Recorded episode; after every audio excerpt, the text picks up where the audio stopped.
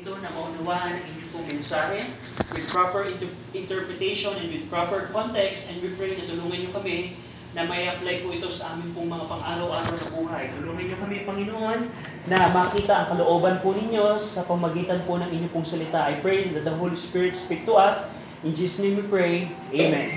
Now, ang Hebrews chapter 12 and 13, ito po ang naglalaman ng mga concluding exhortation Apostol Pablo. And around there are more than 15 exhortation and commandments si Paul what to do now. Kung mapapansin nyo in verse 12.1, verse 4. And he is concluding his epistle. His epi- epistle. Now, ang, in, kung titingnan nyo po quickly in Hebrews 2, verse 1 to 3, Hebrews 2, 1 to 3, Hebrews 2, 1 to 3, sabi ni Pablo, Therefore we ought to give the more earnest heed to the things which we have heard, lest any time we should let them slip.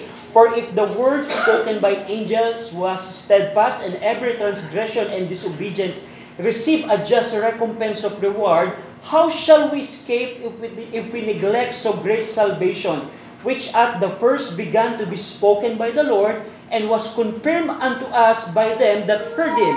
Hebrews chapter 6, verse 46. Hebrews 6 verse 4 to 6. Hebrews 6, 4 to 6, For it is impossible for those who were once enlightened and have tasted of the heavenly gift and were made partakers of the Holy Ghost and have tasted the good word of God and the powers of the word to come, if they shall fall away. They want to go back and fall away to renew them again unto repentance, seeing they crucify to themselves the Son of God afresh and put Him to an open shame. Ito po yung mga kondisyon ng mga sinulatan ni Pablo. They don't want to believe yung, binang, yung mga mensahe ng, ng, ng Panginoon. They want to fall away. Go over in Hebrews 10, verse 32 to 36.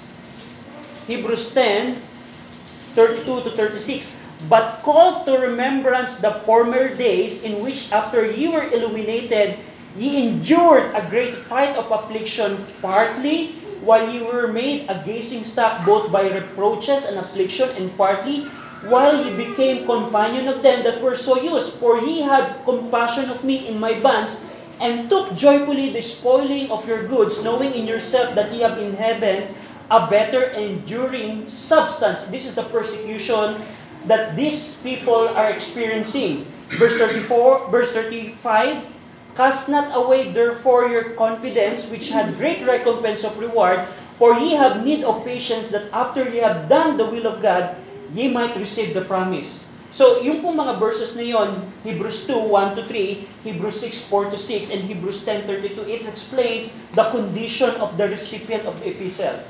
They are in persecution because of their faith, and Paul said, cast not away your confidence. Don't fall away, don't go back. At pinakita dito ni Pablo ang Hebrews chapter 11 which is a parenthesis. Ang Hebrews chapter 11 po is a parenthesis ng mensahe na to na mga mananampalataya, huwag kayong babalik sa luma niyong pananampalataya. That's why after Hebrews chapter 11, here is Hebrews chapter 12, Paul is in concluding the, his epistle by exhortation. And Paul exhort the recipients with an emphasis on the importance of patience or endurance amid their suffering. And that's what we're going to talk about. Now, last week po, quick review lamang, nakita natin, first exhortation ni Pablo, let us run.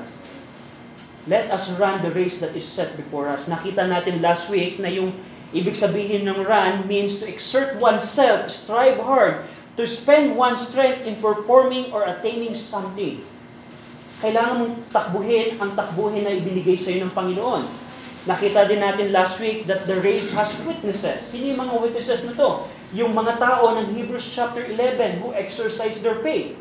Nakita din natin last week that the race requires laying aside or putting off or putting away every weight or burden and every sin that so that so that easily beset us. Yung mga pabigat at mga kasalanan na madaling silain tayo sa ating mga takbuhin, kailangan natin tanggalin. Last week nakita din natin that the race requires requires patience. kailangan ng endurance ang ating takbuhin. Last week, that nakita din natin that the race requires looking unto Jesus. And here we, where we stop. Sabi ni Paul in verse 2, looking unto Jesus, the author and the finisher of our faith. Yung word na looking, aporontes, aporontes, it means to turn the eyes away from other things and fix them on something. Amid trials and persecution, Paul, Paul exhort the recipients to look unto Jesus and how He endured the suffering of His life. Now, kung makikita natin ang Hebrews chapter 11, probably we can say, oh, we can copy Moses on his faith. Maybe we can make Abraham as our example. Maybe Gideon, maybe Samuel, maybe Saul, uh, uh, maybe Samson rather. Maybe Abraham, maybe Noah ang pwede kong gawing example. Pero Paul said, looking unto Jesus, meaning turn your eyes from those people because we have a better author of faith Amen. and we have a better finisher of faith. Amen. Meaning ng author, meaning doon is the captain, the leader of faith. He initiate the faith. And the word finisher means is a completer. He completes the faith. That's why said, Paul said, looking unto Jesus. Amen. The word looking in Greek meaning you, turn, you need to turn your eyes from something. Ano yun? Mga tao ng Hebrews chapter 11. Yes, right. Turn your eyes from those people and turn your eye and fix it on the Lord Jesus. Christ. Right. Kahit merong pagsubok sa buhay, we need to focus on the Lord Jesus Amen. Christ. Now, we see here na He is the one who has in His own person raised faith to its perfection and so set before us the high example of faith. And here makikita natin, ano ba yung ginawa ni, ng Panginoong Kristo? And you can see here the similarity that we Christian today, there is a race that is set before us. And in the time of Christ, there is a joy that was set before Him. Race is set before us and the joy was set before Him. Now, yung word na joy here, we need to identify it and define it according sa context. Ano ba yung joy na tinutukoy dito? Na joy na sinet sa harapan ng Panginoong Kristo. Ang joy po na tinutukoy doon, the joy that was set before Him, is defined dun sa huling bahagi ng verse 2. That He is set down at the right hand of the throne of God. Yung joy po dito, the joy refers to the honor which He would have at the right hand of the throne of God. Yung joy po dito na tinutukoy, ito po yung, yung, yung glory, yung honor, honor na makakamit, makakamit po ng ating Panginoong Kristo after nang gawin niya ang sacrifice sa Calvary. Go over in Philippians 2, Philippians 2, the joy refers to the honor which he would have at the right hand of the throne of God. Now, what kind of honor it is? Philippians 2, verse number 9 to 11. Philippians 2, 9 to 11. Wherefore God also had highly exalted him.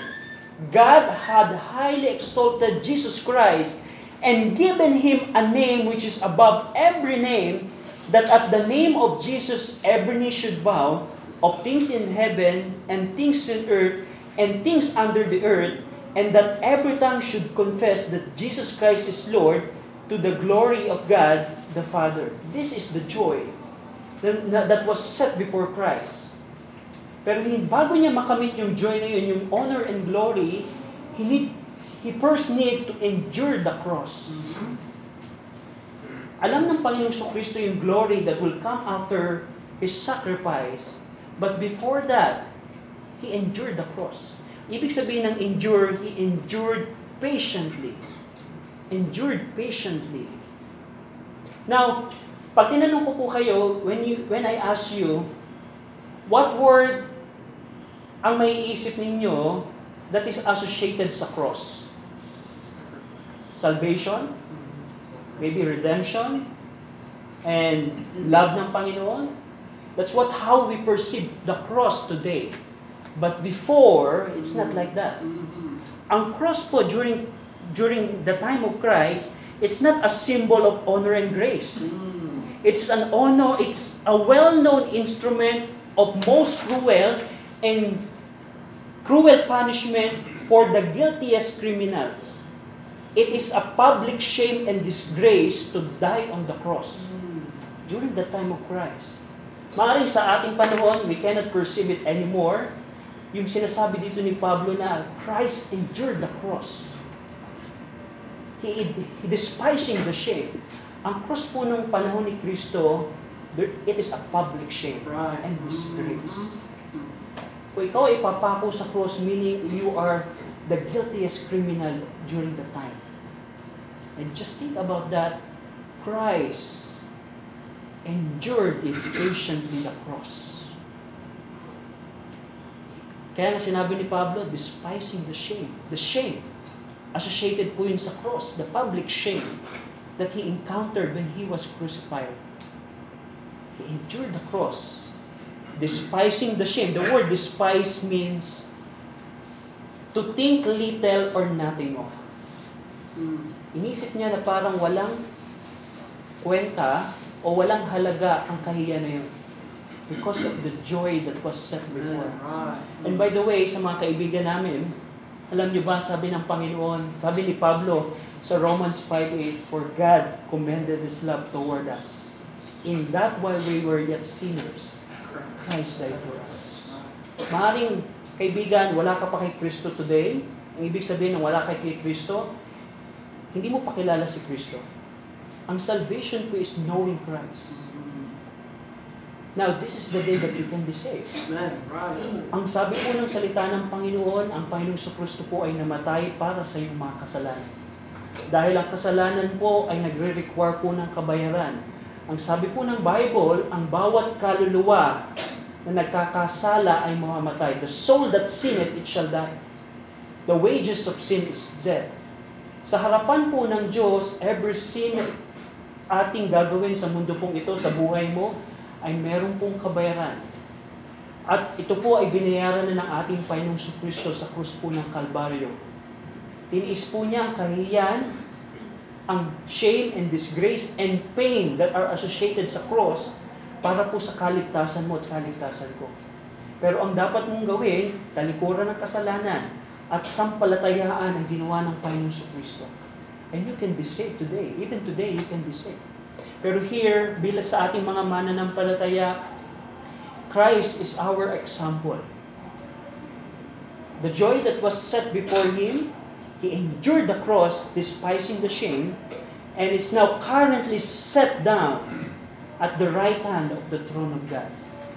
That's the while the suffering while the suffering during the suffering the believer are experiencing, Paul exhort them to patiently endure this time because God has provided some better things for us. Hinalin tulad ni Pablo ang buhay ng ating Panginoong Kristo sa nararanasan ng kanyang mga sinulatan. How the Lord Jesus Christ endures suffering, He endured the cross, and afterward the glory, the joy. The same thing in our in in, in the life of the recipient. Na tingnan nyo ang Hebrews 11:40, 40, God having provided some better thing for us. We we already discussed it last time. Na merong mga pangako na ibinigay sa atin ng Panginoon sa kalangitan. The same thing. Kung ang Panginoong Kristo nag-suffer, nag-endure siya ng suffering at kaluwalhatian and joy afterward, the same thing sa ating mga mananampalataya. Maaring may suffering kang nararanasan today. You're experiencing suffering, problem, trials in your life. You, you just need to endure that patiently. Because God promised a heavenly promise for every one of us. Kalangitan. Now, verse 3 to 6, we see yung, yung exhortation na let us run. And running requires looking unto Jesus. Now, verse number 3, For consider Him. Let us consider Jesus Christ. And by the way, ito pong word na consider, it is an imperative. Meaning, it is a commandment. God is not, Paul or God is not suggesting something for us. Ang verse 3 po dito, mga mananampalataya, Christian, this is a commandment. Can I say this? If you don't do this, you're, you're dis- disobeying. And you are sinning. Now, what is the commandment here? The commandment here is for consider Him. Amen. Ang word na consider, the commandment here, the word consider means is to think over, to consider, or to ponder. God is commanding us to think over the Lord Jesus Christ. Consider Him that endured such contradiction. Na kung titingnan natin po ang naranasan ng ating Panginoong sa Kristo, nung siya po ay kinuha na, go over in Matthew 26. Because Paul highlighted that the Lord Jesus Christ endured such contradiction of sinners against Himself. Ano naranasan ng ating Panginoong sa Kristo? Can we compare our suffering to the suffering and persecution and contradiction na ginawa na naranasan ng ating Panginoong sa Kristo? The word contradiction he- here means opposition. Go over in Matthew 26. in verse number verse number 65. Now, this is the time na nililitis na po ang ating Panginoong Kristo. And verse 64, Jesus said unto him, Thou hast said, Nevertheless I say unto you, hereafter shall ye see the Son of Man sitting on the right hand of the power and coming in the clouds in heaven. Then the high priest rent his clothes, saying, He had spoken blasphemy. What further need have we of witnesses? Behold, now ye have heard his blasphemy. What think ye? They answered and said, He is guilty of death. Anong ginawa ng mga taong ito? Verse 67. Then did they spit in his face and buffeted him, and others smote him with the palm of their hands, saying, Prophesy unto us, thou Christ, who, who is he that smote thee? Just think about the contradiction of sinners that Christ suffered. How he endured that. Dinuraan siya ng, ng mga taong ito. Sinuntok at sinampal siya ng mga taong ito.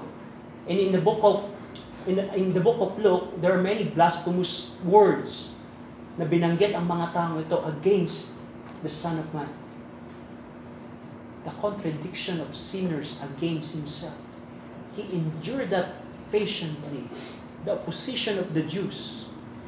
John chapter 1 said, He came to His own, and His own received Him. What contradiction? And Paul, by divine inspiration, commanding the recipient of the epistle, of the book of Hebrews, consider him. Think over how he endured that opposition. Now, in application po sa ating mga mananampalataya, whenever opposition comes in your life, Mm-hmm. God has a commandment what to do. That's right. Not to react sa opposition, but to consider the endurance that the, Christ, the Lord Jesus Christ had done. That's a commandment. We see that Jews perver- perverted his saying, they ridiculed his claim, they didn't accept him as their Messiah. Regardless of their opposition, he patiently endured and went forward. Amen. The same thing sa atin. You're doing the work of God, you're doing the ministry of God, you're standing for the truth, and opposition comes. Mm. What are you going to do? Here's the commandment. Amen. If you don't do this, you are disobeying God. If you don't do this, you're sinning against God. Now, one thing na mapapansin niyo dito sa verse 3, opposition makes you worried, manghina, and faint in your mind. That's why Paul is commanding us to consider the Lord Jesus Christ. Because it can be overcome in weariness and fainting, it can be overcome by keeping our eyes steadily fixed on our Savior. If we would just fix our eyes and consider the Lord Jesus Christ, we will not be worried. Sabi doon ng verse 3, Lest ye be worried and faint in your mind. Manglipaypay, manghina sa ating mga isipan. So, pwede natin sabihin, we can say, when opposition comes and you became worried, worried and faint in your mind, maybe you're not considering Christ. Maybe you're not thinking over your Savior, the suffering that He had suffered. And here, makikita natin na Verse 4, Ye have not yet resisted unto blood. Sinasabihan ni Paul ang kanyang mga sunulatan. Christians, believers, ye have not yet resisted unto blood, striving against sin. Sinasabi niya dito na Jesus Christ went beyond us in His trials and temptation, beyond anything which we could have reason to apprehend. For He had resisted unto blood, striving against sin. That's right. Meaning nito, ang ibig sabihin nito, if we are going to compare ang nararanasan nating opposition, wala siya sa katingtingan ng opposition na naranasan ng ating Panginoon sa Kristo. Mm. Kaya nga, ang, ang, ang, ang, ang kautusan sa atin ng Panginoon, what we should do, consider Christ. Now, if you're going to stand for the truth and opposition comes, consider Christ. Now, another thing na gusto ko pong i-point out ang verse 5, And ye have forgotten the exhortation which speaketh unto you as unto children, My son, despise not thou the chastening of the Lord, nor faint when thou art rebuked of him, for whom the Lord loveth, he chasteneth and scourgeth every son whom he received. Now, considering the trials and persecution that the recipients are experiencing at this point of time, Paul quoted Proverbs chapter 3, verse 11 and 12, and described it as the exhortation of a father unto a child. Pansinin niyo po yung verse 5 na sabi doon, My son. The exhortation. In Proverbs chapter 3 po, ang, ang, ang, ang context po noon, Solomon wrote to his son that my son, Solomon is speaking. Pero dito, ginamit ni Pablo yung Proverbs chapter 3 and then applied it sa mga taong kanyang sinulatan. Because ang, ang problem here, they have forgotten this exhortation. Anong klaseng exhortation? The exhortation of a father unto a child. They, Paul reminded these people that you have a heavenly father and you are the child of God. And God dealeth with you as a son. Now, anong exhortation to? This is to illustrate the affliction, that afflictions were designed by God to produce peaceable fruit of righteousness unto us. Tingnan niyo po ang verse 11. We're going to discuss that in the further lesson, but jump on over Hebrews 12 verse 11. Now no chastening for the present seemeth to be joyous, but grievous. Nevertheless, afterward, it yielded the peaceable fruit of righteousness unto them which are exercised thereby. Now, anong anong binabanggit dito ni Pablo and what what is point here? Na ini-illustrate niya sa kanyang mga sinulatan, believers, you're suffering right now, consider Christ. That's what I just said, I just said a while ago. And right now, don't forget the exhortation of the Lord according sa Proverbs chapter 3 on how sufferings and affliction were designed by God to produce peaceable fruit of righteousness unto us. Whether the child of God suffer affliction because of faithfulness or because of sin, tandaan niyo po, there are two reasons why we have suffering right now. Katulad ni Job, he is suffering because of his faithfulness, to test his faith. At mer meron ding way na tayo nagsasuffer, it's because of our sin. Pero both of them, God designed affliction for us in order to produce the fruit of righteousness. Mhm. Whether it's because of your faith or whether it is because of your sin, suffering is designed by God to produce fruit of righteousness Amen. sa atin. And ang problem dito, they have forgotten the exhortation. This kind of exhortation. Paul is saying, you, you want to go back to Judaism, you want to renounce your faith, you forgot the exhortation, what we see in Proverbs chapter 3. Kung paano ang Panginoon sa kanyang mga anak ay merong pangungusap. Na yung ating suffering na nararanasan ay merong reason para tayo mag magkaroon ng bunga ng katuwiran sa ating buhay. Now, here in verse in these verses, there are two imperatives na mapapansin uli kayo. Two commandments. So, the same thing with the word consider. Pag sinabing kautosan or imperative, if we don't do this, we are being disobedient. And we are sinning against God. What are those two imperatives here? Imperatives here. The word despise not and the word faint. Those are imperatives in the original.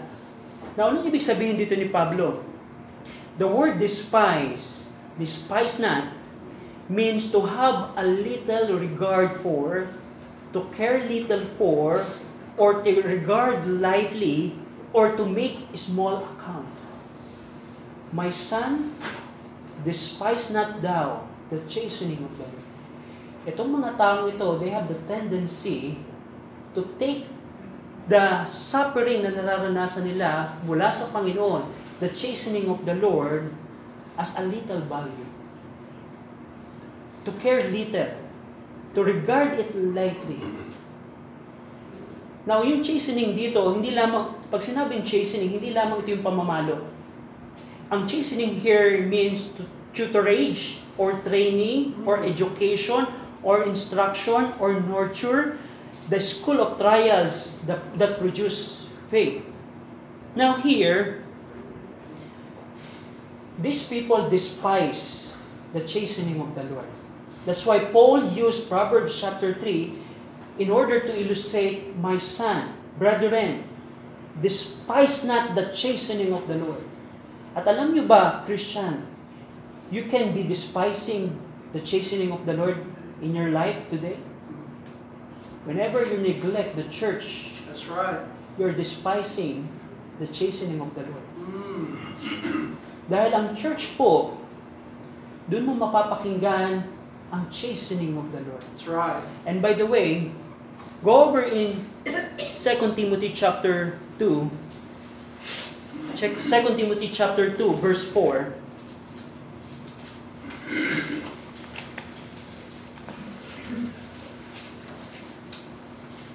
Second Timothy chapter 4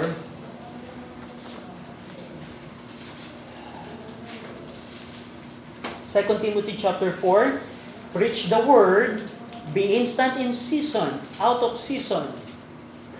Motivate. Be positive. Hmm. Encourage. Did you see that? Did you see those words? No. No. Reprove, rebuke, and exhort. Amen. This is God's commandment to a preacher. That's right. And in a church, you can hear rebuke, Right. rebuking, and reproving. And that's the essence of chastening of the Lord. Mm-hmm. Whenever you are wrong in your Christian life, the duty of a preacher in the church is to apply the chastening of the Lord to every believer. That's right. And that's the problem in Christianity today. Alam niyo ba, Yeah. there are few churches today that do these things. Mm. And pag nanonood ako minsan ng YouTube, pag kinukumpara ko yung mga preachings ng maraming Baptist church dito sa Philippines, is the same tone Mm. ng preaching ng mga sikat na priest ng Roman Catholic. Mm. Ang tone is motivate, encourage. But here, Paul exhorting chastening of the Lord. Mapapansin niyo din sa Hebrews 12 verse 5, Nor faint when thou art rebuked of Him. Not only chastening of the Lord, there's a rebuke of the Lord. Chastening, rebuke of the Lord. Now, in what way, Christian, you can despise the chastening of the Lord? If you neglect your church, Mm-hmm. if you neglect the preaching of the Word of God, you are making the chastening of the Lord a little value. Mm.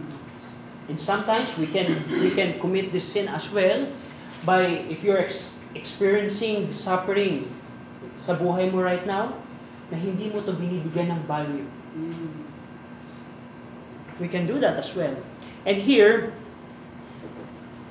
and by the way, this is the whole idea of Ephesians 6.4. Side note lamang po ito, pero I just want to highlight this. remember, we, we, we remember na ang Hebrews 6.4, I'm sorry, Ephesians 6.4, Ephesians 6.4, And ye fathers, provoke not your children to wrath, but bring them up or train them up in the nurture or in the chastening and admonition of the Lord. Yung the word nurture here is the same Greek word ng chastening of the Lord. Bilang mga tatay, especially tatay, fathers, it's our duty to train our children about the chastening of the Lord and how God operates in His toward His children. Meaning dito, ng commandment na ito, you would imitate how God operates in your house. If, if your child is doing sin, disobeying you, you apply the chastening of the Lord. How God chastises children. Tutorage, education. At ito po ang very essence, ito po yung essence ng E- Ephesians 6.4. Bilang mga tatay, we need to imitate in our house the chastening of the Lord and the rebuke of the Lord. Para pag ang ating mga anak, when they grow up, they're not going to be surprised how the Lord operates. Mm. Na pag ako pala ay nagkasala bilang Kristiyano, merong kaparusahan mula sa Panginoon. And that's the whole duty, spec- specifically the fathers. This verse is, this is uh, addressed to the father. Now, going back in Hebrews chapter 12, Hebrews chapter 12, so first commandment na makikita natin dito is despise na. Pag sinabing despise, iisipin mo ng maliit na bagay. May chastening of the Lord, pero iti-take mo to ng little value. That's that's that's the error, the problem na pwede natin makumit. And ang kautosan ng Panginoon sa atin dito, bilang mga mananampalataya that are suffering, in, in, in our suffering, we should not despise the chastening of the Lord. The second commandment here is the word faint. Faint when thou art rebuked, nor faint when thou art rebuked. Now, it's, the exhortation not to faint is repeated in verse number 3. Mapapansin nyo in verse number 3, and faint in your minds. And in verse number 5, Paul repeated the commandment to, to faint not when thou art rebuked of him. God rebukes his children because he will not suffer his children to wander away unrebuked and unchecked, but will mercifully reclaim them through suffering. Yung word na faint, ang, ang, ang, ang Tagalog word po nito is yung manghina. Na kapag ka may suffering kang nararanasan, manghihina ka. And yung pala ay violation ng commandment ng Panginoon. Kung meron kang suffering Christian na nararanasan right now, ang sabi ng Panginoon, faint na. That's the commandment of the Lord. Huwag kang mag, manghina, manglupaypay. At, then, at kung, kung i-examine natin ang mga reason why the Christians stop in their walk sa Panginoon, maybe ba, dahil may problema. Brother RJ, hindi ako makakasimba kasi meron kami family problem. Meron akong personal problem. Hindi muna ako magbabasa ng Bible right now kasi meron akong problema. Paul said, the Bible says, faint not, huwag kang manghina. Amen. Sa gitna ng suffering and trials, huwag kang manghina. Kung ikaw ay i-rebuke ng Panginoon, when you are rebuked of Him, huwag kang manghina. What we should do, instead of fainting, we need to confess our sin, if we are sinning against the Lord, and repent. Kung ikaw naman ay, kung yung suffering naman ay test of your faith, accept it dahil ang sabi ng, ng, ng, ng James chapter 1, go over James chapter 1, knowing this, 1 verse 3, knowing this, that the trying of your faith worketh patience, but let patience have her perfect work. That's what we should do. Instead of fainting, let the patience her perfect work, that we may be, that he may be perfect and entire, wanting nothing. So, the second commandment here, pagka may chastising na, may rebuke na ang Panginoon sa ating mga kasalanan, we should not despise the chastening of the Lord, and we should not faint.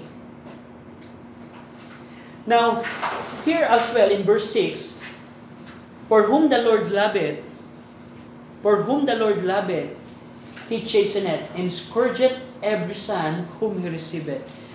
Chas- chastening shows the paternal love and care of God.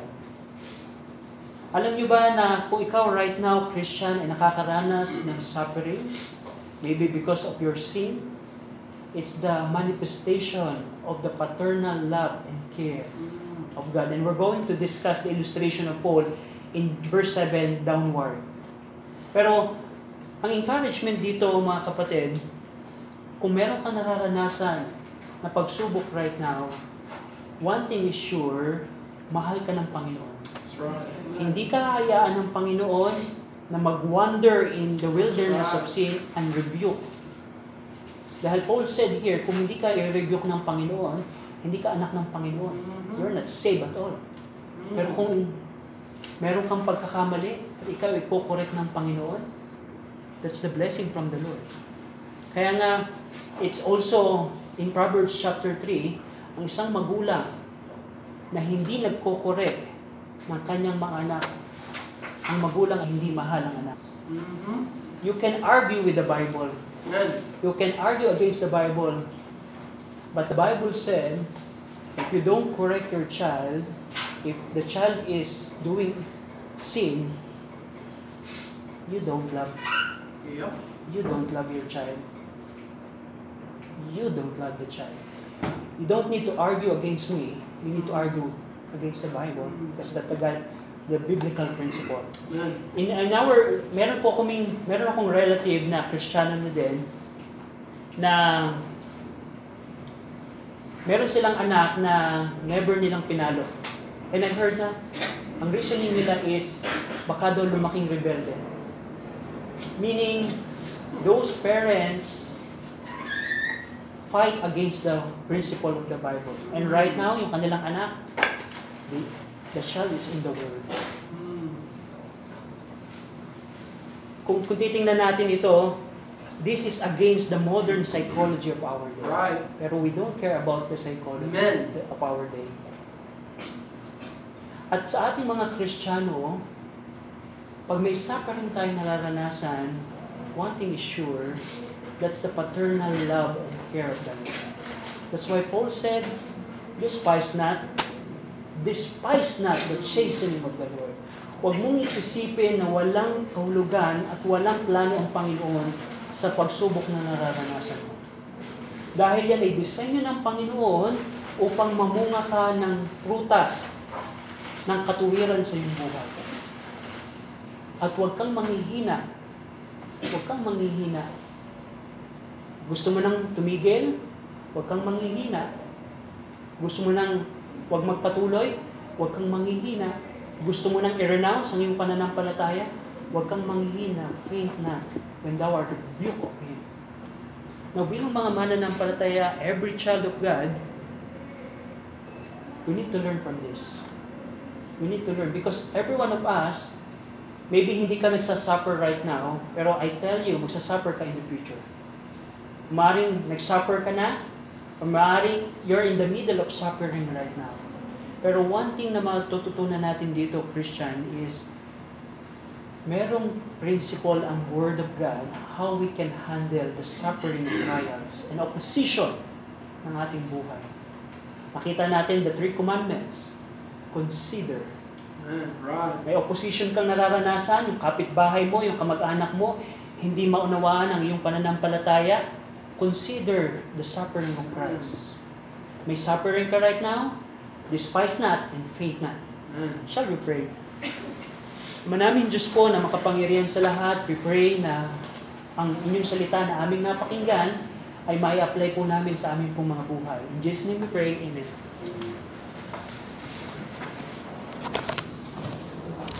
your heads bowed and eyes